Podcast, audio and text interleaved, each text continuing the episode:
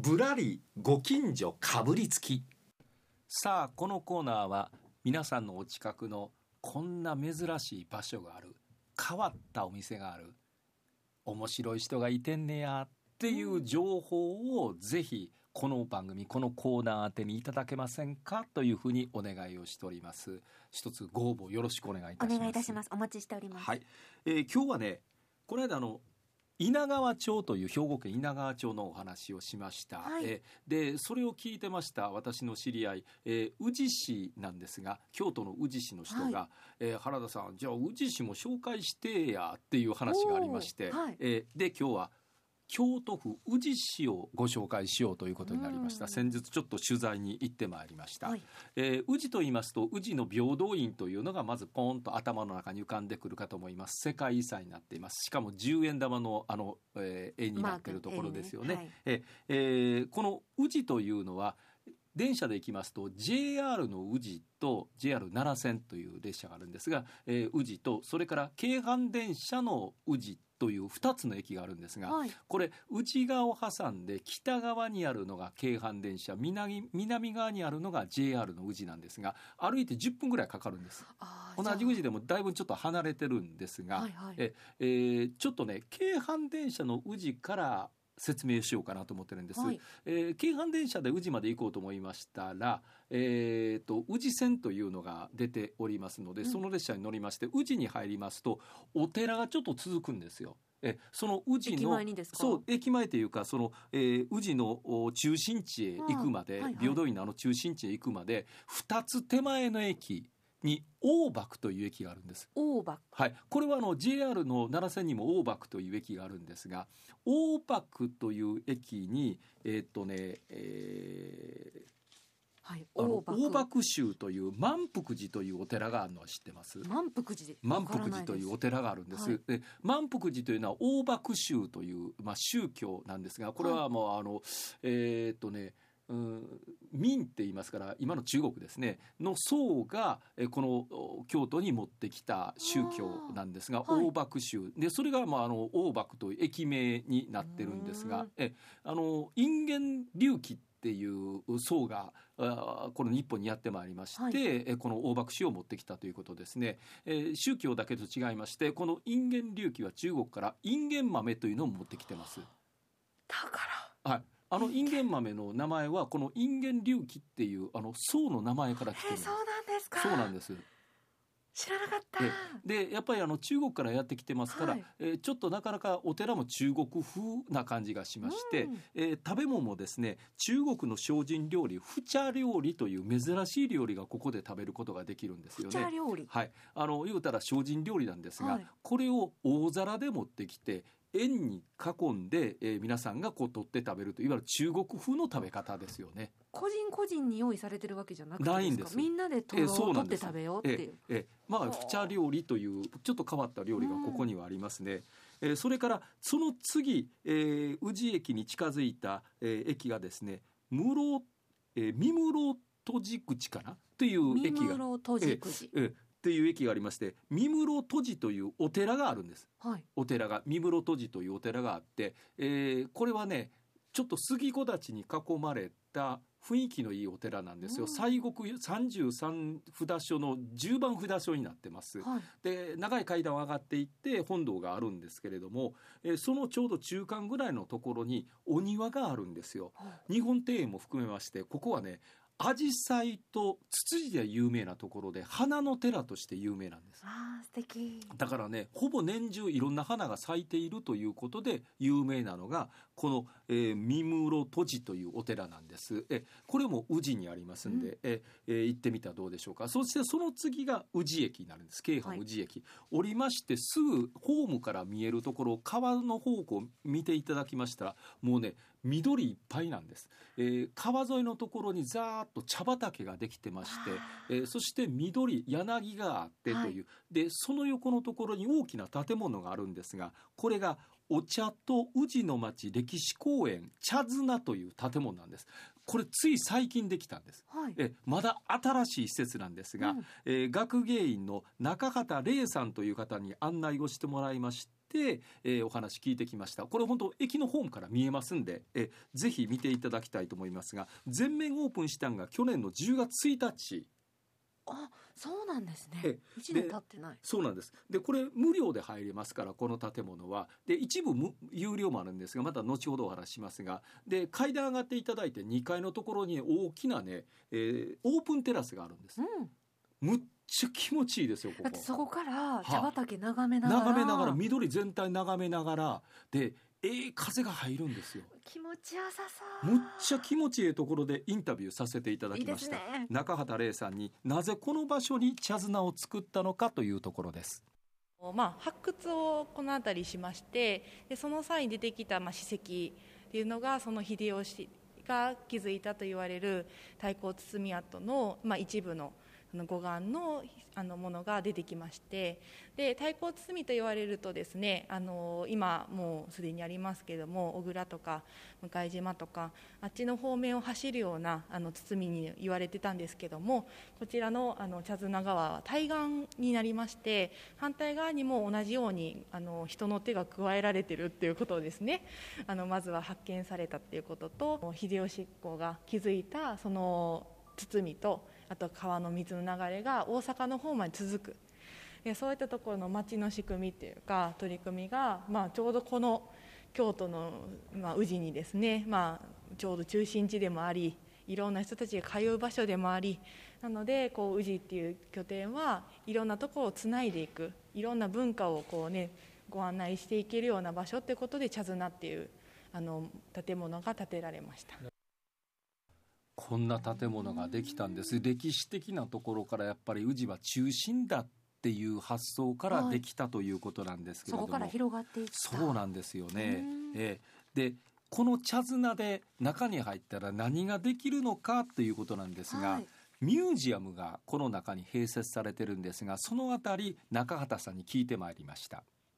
まずミュージアムっていうのが1階にございましてお茶の間あとは歴史の間といって宇治の町全体のことを知る。プラス宇治茶って何っていうところをですねまず見ていただくあのざっくりとご紹介しているところがミュージアムがございます。でまずそこを見ていただいて学んでいただく。でプラス、えっと五感を使ってじゃあ実際にどういう街に行けたらどういう場所行ったらいいのかなっていうところをご自身であの見つけていただく。魅力に触れていただくっていう風なこう仕掛けきっかけっていうのがこう積み重ねられてできておりまして実際体験1階のところでも、えー、と2教室ございましてその中でもあの、まあ、宇治でいろいろ活動されてる先生方が実際に来てくださって毎日日替わりでお茶の入れ方からですねものづくりからいろんな体験をやっております。で、まあ、そういう体験とかをしてあ宇治の町面白いなっていうところを知っていただいて五感で触れていただいてプラスあの実際にじゃ商店街さん歩いてみようかお茶屋さん行った時にこのお茶っておもし、ね、こんな味するんだっていう驚きをたくさん出会っていただくとよりこう前情報がある上楽しく見方が変わる。そして情報の取り方も全然違う。そういったところで宇治の町がもっともっと面白くあのいろんな町につながっていったら面白いなってことで、はい、宇治の歴史そして宇治茶のことを勉強できるのがこのところということなんですが、茶綱ということなんですが宇治の観光の入り口玄関口にしてほしいと、えーここに入ってまずいろんな情報を得てから宇治の町に出て行ってもらったらなというふうにおっしゃってましたね。ねうん。えー。まあ、定期的なイベントマルシェとかいろんなことをやってはるそうです。はい。えー10月にはオリンとピアノのイベントオリンというのはチーンってあの仏さんの音を鳴らしますよね。はいはいはい。あのあの音とピアノを合わせたイベントとかもしはるらしいんです。よ、えーちなみに、えー学芸員の中畑さんはピアニストでもあるらしいんです。えー。えーここでピアノ弾きはるんですって。えでお茶の話が出ましたが、はい。えーちょっと他では売ってないというあの京都の祇園で出されているというお茶があるんです。それが売ってましたんで買ってきました。一本900円します。はい、ここにありますがなんかビールみたいいや。黒ビールみたいです、はい、そうなんです。え、えー黒い瓶に入った。ちょっとこれぜひ飲んでいただこうということで今蓋を開けまして。お茶なんですね。いきますね。はい、宇治茶の玉露最高級のものを使ったということでこれちなみにグラス一杯祇園で飲みますと2000円なんだそうです はいどうぞ森川さん。手が震えちゃう。そんなお茶飲んでいいです一か杯2000円なんだそうです。えどうぞ。色もはい。こうちょっと黄金色にちょっと緑が入っているような澄んだ。い。かがですか？あ香りが香りがする？ちょっと待って私も飲みたい。あ飲んでください。香りめちゃくちゃいい。香りすごい。これ冷たいのでこんだけ香りが上がってくるってすごいわ。うんすごいですね。いただきます。いただきますねこうありがたい。いや確かにこれあのしっかりとした味、うん。冷たくすると味っていうのは分からないようになるんですが、うん。しっかり味残ってますよね。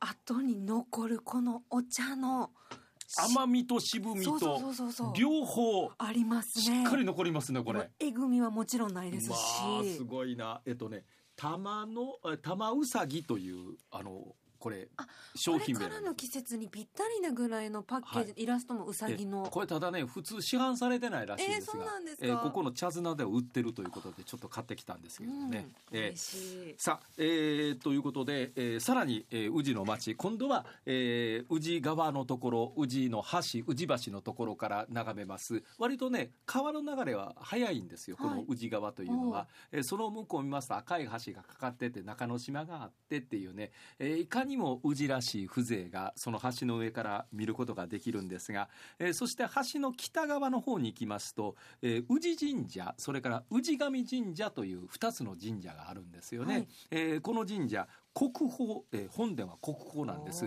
えーまずあの手前に宇治神社があって宇治神社の奥に宇治神神社というもう本当にね京都らしい風情のある、えー通りの奥にあるんです。はいで、えー入ったらすぐにあの、えー建物があるんですがこの国宝の本殿はその裏側なんです、えーはい。ちょっと間違うかも分かりません。裏側もう一つ裏に行っていただいたら、えーこの本殿とこの本殿なんと言いましても平安時代後期に作られているといううん。神社建築としては現在残る最古のもんだと。えーそれ分かるんですよ。行ったらあこれ本当に古いなと。ようこんな形で残ってんなって分かるんですよ。それぐらいやっぱ歴史をすぐに感じられる、そうですね、うん。ええーこの辺りはね一体あの、えー、ユーフ響けユーフォニアムという漫画があるんですがえこの辺の舞台に全部なってるところなんですよ。えほうほう。ファンの方もいらっしゃると。そりゃそうですね、うんうん。えーそして、えー宇治川の方に戻ってまいりました。宇治川ではね鵜飼をやってるんですけども、はい。えー宇治の鵜飼、えー一応9月末までやってるんですが、うん。えーここはね3人鵜匠さんがいらっしゃるんですけどうち2人が女性なんですはい。こういうとこ珍しいんです珍しい。よ2人もいらっしゃるというのは、えーその21年目鵜匠さんの、えー沢木真理子さんという方に、えーお話を聞いてきたんですが、女性でその鵜匠になろうと思ったのは、なぜなのかというお話を聞いてきました。そうですね。私はあの鳥が好きなのでで鳥を扱える仕事がしたいなっていうところから鵜飼をやり始めました。まあ、鳥といってもいろいろ種類がありますが家の中でも鳥は飼っていらっしゃったんですか？はいあの昔からずっと何かしらの鳥は飼ってまして今はヨウムっていう大型のインコを飼っています。へえ鳥好きが高じて鵜匠にというこういうことですか？鵜のどのあたりが可愛いと思われるところなんですか？えそうですね。やっぱりあの愛情を持って接してあげるとそれに応えてくれるっていうところも面白いですし一緒にこう仕事をするっていうのが鳥と一緒に仕事するっていう感じが鵜飼なんですよ。でその関係っていうのがすごく面白いなと思ってます。で鵜匠になりはったんですって、うん鳥が好きで、えーちなみに鵜飼は7月から9月の3ヶ月間その他には年間やっぱり鵜の世話をしないといけないということとかあるいは準備片付けなどなど、えーメンテナンスもしなければならないということになるんですが、その他は、えー沢木さんは宇治市観光協会という肩書きを持っていらっしゃいまして、ここのお仕事をなさいながら鵜匠さんをそのお時期だけやっていらっしゃるということです。あのちなみにその中之島のところに行きました。鵜がいっぱい飼われているあのなんていうかは箱みたいなお部屋みたいな。ありますんで、えそこでは鵜は見ることができますそうなんですね。そうなんです。うん。